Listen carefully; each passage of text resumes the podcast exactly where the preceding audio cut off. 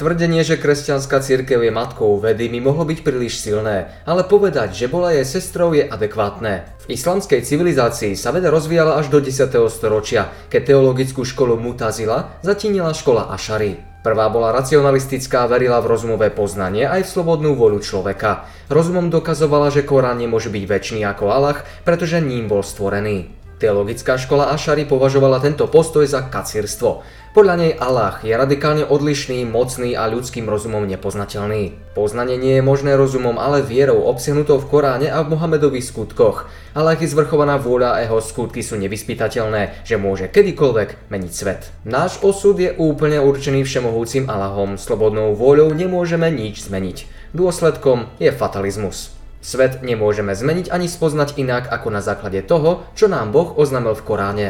Allah má iné vlastnosti ako židovsko-kresťanský boh. Je zvrchovaná vôľa, svojvoľný, rozumom nepochopiteľný. Kresťanský pojem boha je logos, grécky filozofický pojem označujúci rozum, intelekt. Evangelium svätého Jána, najväčšieho intelektuála medzi Ježišovými apoštolmi, začína vetou na počiatku bolo slovo, a to slovo bolo u Boha, a to slovo bol Boh. To slovo je logos, inak povedané, Boh je nielen vôľa, ale predovšetkým rozum, intelekt. Preto Boh nestvorí nič, čo by bolo v rozpore s rozumom, napríklad štvorhľadný trojuholník.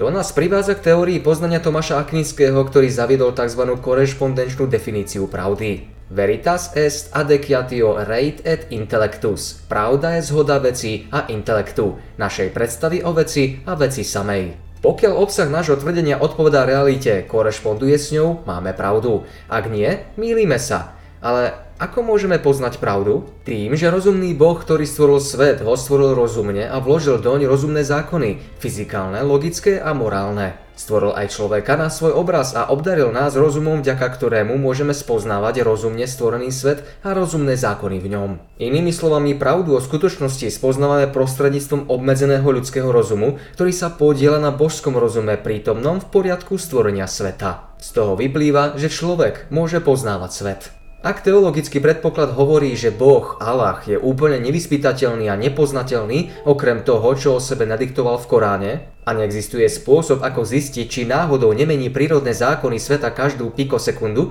potom nemá zmysel pokúšať sa ich skúmať. Pokiaľ však veríme, že za prvé Boh je racionálny, za druhé stvoril svet racionálne, za tretie vložil dom zákony, ktoré sú poznateľné rozumom a za štvrté, ktoré sú nemenné, potom z toho vyplýva po piate, že my ľudia stvorení Bohom ako rozumní môžeme tieto zákony poznať. Preto má zmysel pustiť sa do veľkého dobrodružstva, ktorým je prírodoveda alebo úžasný rozvoj prírodných vied, ktorého sme svetkami v západnej civilizácii už niekoľko storočí. Vedci ako Koperník, Galileo, Kepler, Newton nevedeli, či je týchto 5 tvrdení pravdivých, ale verili v ne a tak sa pustili do tohto bádania. A výsledky boli nad očakávania dobré. Cvaknutie vypínača, rozsvietenie svetla, vyslanie ľudí na mesiac a ich návrat, rozbitie atomu a rozluštenie DNA. Výťazstvo školy Ašary nad školou Mutazila zastavilo rozvoj vedy v islamskom svete. Kresťanská teologická koncepcia ho naopak umožnila a podporila. Avšak bez kresťanskej teologickej viery v racionálne stvorený svet a usporiadaný by k tomu nedošlo. Nebol by totiž dôvod veriť, že je to možné. Časom sa však veda a náboženstvo začali považovať za konkurentov. Presnejšie povedané, niektorí predstavitelia náboženstva a vedy sa za nich považovali. Tí rozumnejší však od začiatku vedeli, že tento spor je zbytočný, pretože pravá veda a pravé náboženstvo nemôžu byť v rozpore. Ak si totiž veda a náboženstvo navzájom odporujú v tvrdeniach o realite sveta, potom sa buď milí náboženstvo a nie je pravdivé, alebo sa milí vedecká teória, alebo oboje.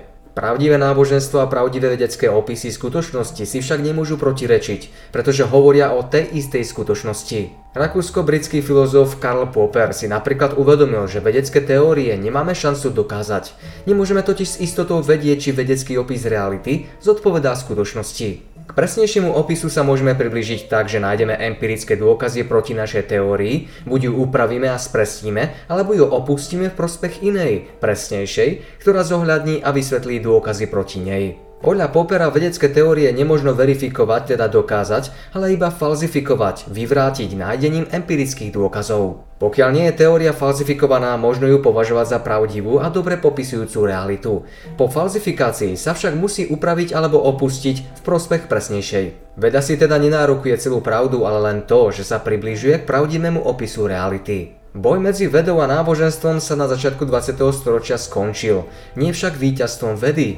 Uznala, že sa môže míliť, ale ani náboženstvo netriumfuje. Podľa vlastných kritérií síce zvíťazilo, ale len na svojom poli. Môže mať pravdu a veriaci veria, že má pravdu, ale jedinou istotou tejto pravdy je samotná viera. Z toho vyplýva, že náboženstvo síce hovorí mnohé veci, ktoré možno rozumom dokázať, ale hovorí aj veci, ktoré nemožno rozumom ani dokázať, ani vyvrátiť. Napríklad, že Boh je jeden v troch osobách. A taktiež nemožno empiricky potvrdiť ani vylúčiť, napríklad, že Boh dal Možišovi na vrchu si nájde Satoro. Napriek tomu nám nechýbajú poznatky o realite, napokon niečo vieme s istotou a to, že čas reality, ktorú skúmajú a poznajú prírodné vedy, hmotný časopriestor, nie je celá alebo úplná realita, ale je hmotná časť. Okrem toho existuje aj intelektuálna, duchovná realita, ktorá nie je súčasťou ani produktom hmotnej reality. Ako to vieme? Z podstaty poznania. Opačná myšlienka, že celá realita je hmotná a ľudia sú len hmotné bytosti, je totiž vnútorne sporná a preto nemožná. Ak by celá realita bola len hmotná, sme súčasťou fyzickej kauzality a teda determinovaní.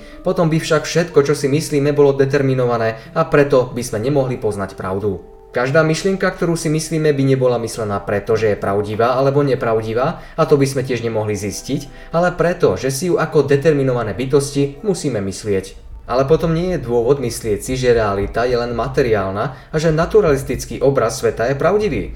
Nie je dôvod myslieť si čokoľvek. Z tejto slepej uličky je len jeden únik. Sme nielen hmotné, ale aj duchovné, rozumné a slobodné bytosti. A ako takí môžeme poznávať realitu. Prírodovedci, ktorí tvrdia, že všetká realita je materiálna a všetko poznanie je empirické, ako napríklad Richard Dawkins, sú bigotní dogmatici. Empirické zmyslové poznanie si totiž nenárokuje existenciu iného ako seba samého a skutočnosť poznaná empiricky neznamená, že iná neexistuje. Sme duchovné bytosti, intelektuáli uzavretí v telách, ktoré poznávame vďaka možnosti poznania a preto je teistický výklad sveta presvedčivejší ako ateistický. To síce nehovorí nič o pravde konkrétneho náboženstva, ale umožňuje to oslobodiť sa od dogmatického ateizmu a otvoriť sa možnosti zjavenej náboženskej pravdy. V každom prípade vieme, že človek nie je len hmota, ale aj duch, intelekt, rozumná slobodná bytosť. To je zdrojom všetkej jeho dôstojnosti, schopnosti vnímať a zohľadňovať pravdu, dobro, spravodlivosť. Človek sa môže miliť v odpovediach na konkrétne otázky, ale samotná schopnosť uvažovať o týchto otázkach je zdrojom ľudskej dôstojnosti a teda aj príčinou práv a slobôd. Keby bol človek len kusom hmoty, nebol by dôvod zaobchádzať s ním inak ako s kusom hmoty, napríklad spracovať ho a vyrábať z neho mydlo. Ale ak má človek v sebe iskru ducha alebo intelektu, je to vzácna bytosť, s ktorou nemáme právo zaobchádzať svoj voľne. Biblický náboženský obraz človeka tým, že zdôrazňuje jeho božské stvorenie, posilňuje hodnotu človeka. Náboženstvo nie je v rozpore s vedeckým pokrokom alebo novými technológiami s výnimkou jedného prípadu. Vedecký pokrok vedie k novým nástrojom a technológiám, ktoré sami o sebe nie sú ani morálne pozitívne, ani negatívne, iba ich prípadné použitie ľuďmi. Jedinou výnimkou sú technológie, ktoré by manipulovali s ľuďmi, nevnímali ich prirodzenú dôstojnosť a považovali ich len za kus hmoty, na ktorej sa dá experimentovať. A je jedno, či ide o varenie mydla alebo genetickú manipuláciu. Ak by veda v tomto zmysle zvíťazila nad náboženstvom, ak by nerešpektovala posvetnosť človeka, znamenalo by to koniec ľudských práv a slobôd. Veda možno v tomto ohľade zvíťazí nad náboženstvom, ale bude to aj víťazstvo nad človekom a jeho dôstojnosťou. Pirhovo víťazstvo a danajský dar. Kresťanstvo mimoriadne zdôrazňuje nekonečnú hodnotu a vnútornú dôstojnosť človeka. Tvrdí, že Boh lásky k nemu a pre jeho spásu ponížil sa na smrť na kríži, aby mohol byť človek vyvýšený do nebeského domova, do Božej prítomnosti.